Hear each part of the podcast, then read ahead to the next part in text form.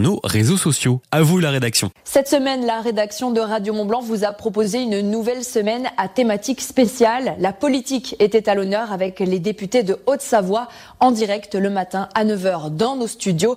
Christelle Pétex-Levé, Xavier Roseraine et Virginie Duby-Muller ont évoqué le pouvoir d'achat, le coût du logement dans le 74 et chacun s'est exprimé sur ses dossiers prioritaires en fonction de sa circonscription.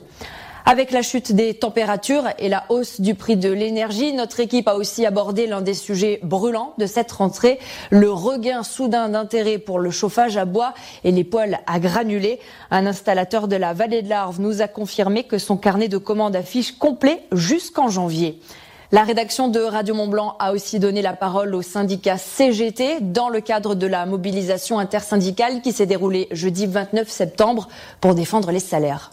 Et puis nous avons fini la semaine avec du sport à la rencontre de ces jeunes sportifs, 18 jeunes sportifs de haut niveau issus des deux Savoies qui ont signé officiellement cette semaine leur contrat sur Annecy pour intégrer l'équipe de France militaire de ski.